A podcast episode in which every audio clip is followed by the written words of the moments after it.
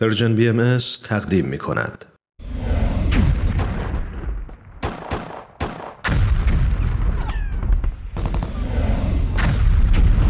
معماران صلح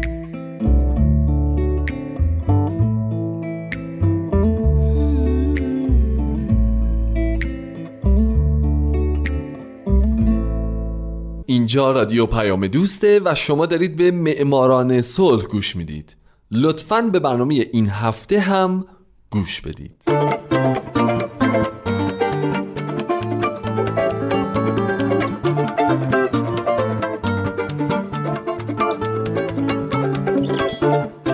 سلام به شما به معماران صلح خوش اومدید. من در این برنامه سعی می کنم به زنان و مردان و شرکت ها و مؤسساتی بپردازم که به خاطر فعالیت هاشون به نوبل صلح دست پیدا کردند کسانی که یا تمام زندگیشون رو وقف صلح کردن یا در برهی از زمان کاری کردن که دنیا برای ما جای امتری بشه.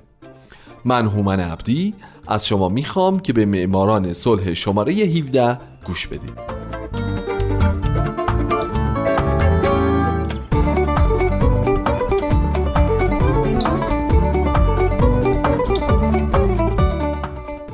این هفته سال 1911 میلادی توبیاس میکائیل کارل آشر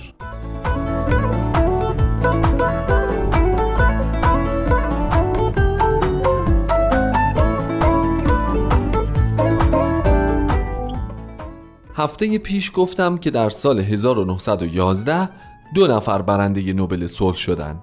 آلفرد هرمان فراید رو که دربارش در برنامه قبل صحبت کردم و الان نوبت توبیاس میکایل کارل آشره آشر 28 آوریل 1838 در آمستردام متولد شد و دو سال بعد از دریافت جایزه نوبل در سال 1913 در لاهه هلند درگذشت. او وکیل دادگستری، وزیر دولت و پایه‌گذار کنفرانس های حقوق خصوصی بین‌المللی در لاهه بود و همین آخرین کارش یکی از دلایلیه که بهش نوبل صلح دادن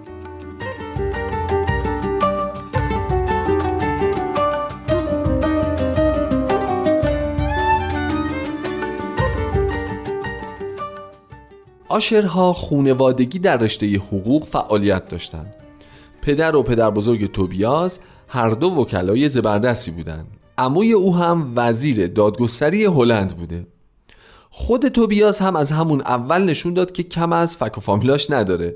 در سال 1857 در یک رقابت علمی به خاطر تز تحصیلیش با موضوع مفهوم اقتصادی ارزش برنده یک جایزه ای میشه و این جایزه اونقدر مهم بوده که مثلا اگه من یه همچین جایزه می‌گرفتم همین الانش می‌رفتم و میچسبیدم به تجارت.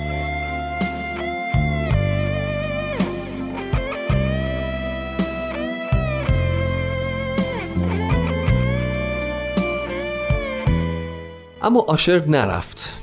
او خیلی زود تغییر عقیده داد و تجارت و اقتصاد و ول کرد و تحصیل در رشته حقوق رو شروع کرد.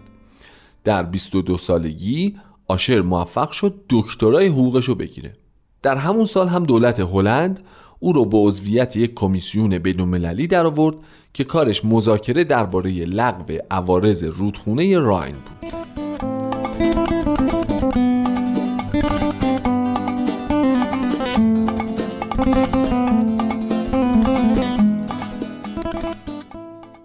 آشر بیش از اینکه یک حقوقدان باشه و در این رشته مشغول به کار بشه یک معلم بود.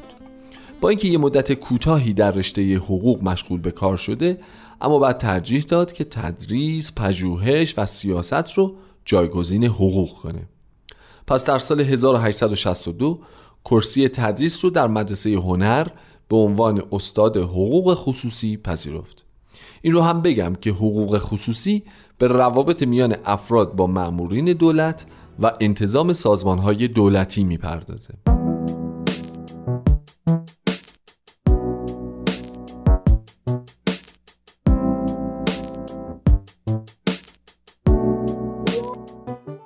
بعد از مدتی که مدرسه هنر به دانشگاه تبدیل شد آشر در اونجا به عنوان استاد درس حقوق تجارت و حقوق بین الملل می‌داد و طبیعتا کمتر به وکالت می پرداخت همزمان به تحقیق در زمینه های مختلف هم می پرداخت مثلا به مشکلات حقوق بین الملل او خود را وقف حوزه قانون خصوصی بین الملل کرد و اعتقاد داشت درگیری های حقوقی بین ملت ها از طریق کنفرانس های بین المللی خیلی راحت تر حل و فصل میشن پس دولت هلند رو متقاعد کرد که کنفرانس های متعددی برگزار بکنه با حضور قدرت های اروپایی تا در این کنفرانس ها به بحث و تبادل نظر بپردازند و قوانین بین المللی رو وضع یا تصحیح کنند.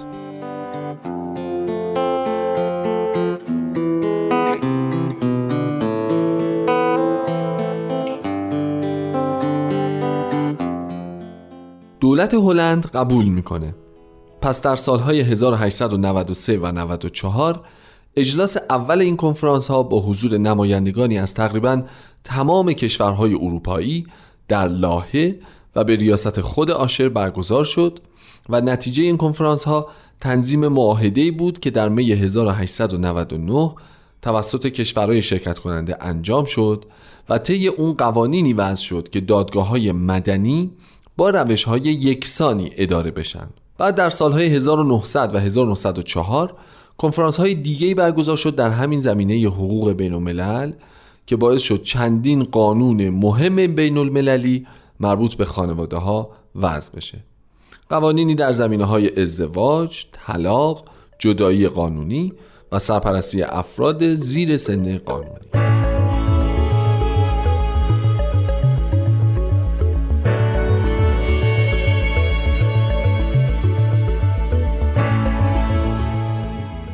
علاقه توبیاس میکائیل کارل آشر یکی از دو برنده نوبل صلح در سال 1911 باعث شد تا او به اتفاق گوستاو رولین جاکومینز وکیل و سیاستمدار بلژیکی و جان وست لیک حقوقدان انگلیسی در سال 1869 یک نشریه قوانین بینالمللی به نام مجله حقوق بینالمللی و حقوق تطبیقی رو منتشر کنند. بعدها همکاری آشر و جاکومینز بیشتر هم شد و جاکومینز از آشر خواست تا در یک کنفرانس بینالمللی جمع و جور شرکت بکنه.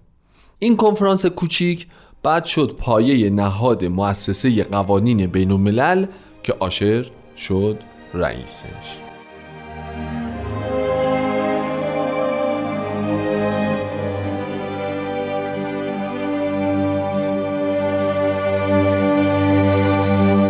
آشر با مطبوعات هم همکاری نزدیکی داشت و آثار بسیاری از او در مطبوعات منتشر شد. از جمله طرح حقوق بین خصوصی و طرح قانون تجارت هلند. اما او یه آدم تئوریک صرف نبود. آشر در طول زندگیش مشاور حقوقی برای وزارت امور خارجه هلند بود. عضو شورای امور خارجه این کشور شد. به عنوان رئیس کمیسیون امور خارجه برای حقوق بین انتخاب شد.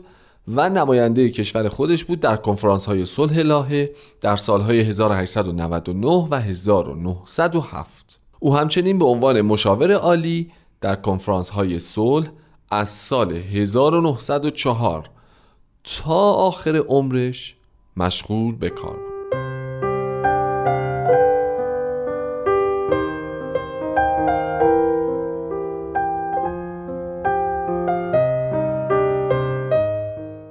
از دیگر فعالیت های آشر میشه به فعالیتش بین سالهای 1875 تا 1913 اشاره کرد که در مقام یک مذاکره کننده ارشد توسط دولت هلند انتخاب شد تا اختلافات فیما بین هلند و کشورهای دیگه رو حل و فصل کنه.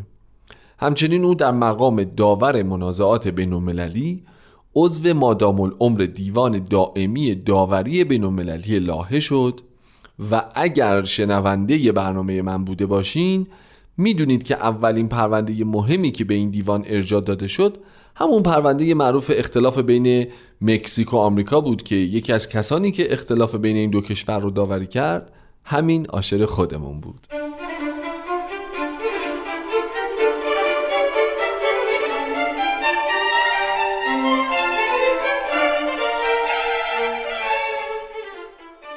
همه اینها به کنار آشر یک زبانشناس درست حسابی هم بود. او به زبانهای آلمانی، فرانسوی و انگلیسی به خوبی زبان مادریش یعنی هلندی مسلط بود و مینوشت و صحبت می‌کرد. ضمن اینکه تا دلتون بخواد دانشگاه های مختلف مثل ادینبورگ، کمبریج، بولونیا و برلین به او مدارک افتخاری دادن. همچنین یکی دیگه از کاری که آشر کرده یک کتابخونه را اندازی کرده در کاخ صلح لاهه که در اون تمام کتب قوانین بین المللی تا اون زمان رو جمعآوری کرده بود.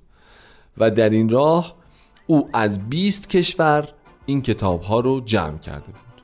الان هم اگه یه سر رفتین دیوان صلح لاهه می‌تونید بگید می‌خوام برم و مجموعه آشر رو ببینم.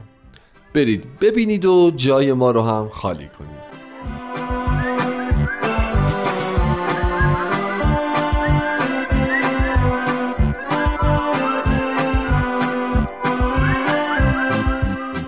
دوستان عزیز فارسی زبان برنامه 17 همه معماران صلح هم تموم شد. وقتی آدم زندگی آدمایی مثل آشر رو یه نگاهی بهش میندازه می‌بینه که از اون دسته از آدمایی که یه دقیقه هم از وقتشون رو تلف نکردن. دمشون گرم. من هومن عبدی هستم و امیدوارم شمایی که الان شنونده برنامه من هستید در آینده یکی از برندگان نوبل صلح باشید شاد باشید و خدا نگهدار.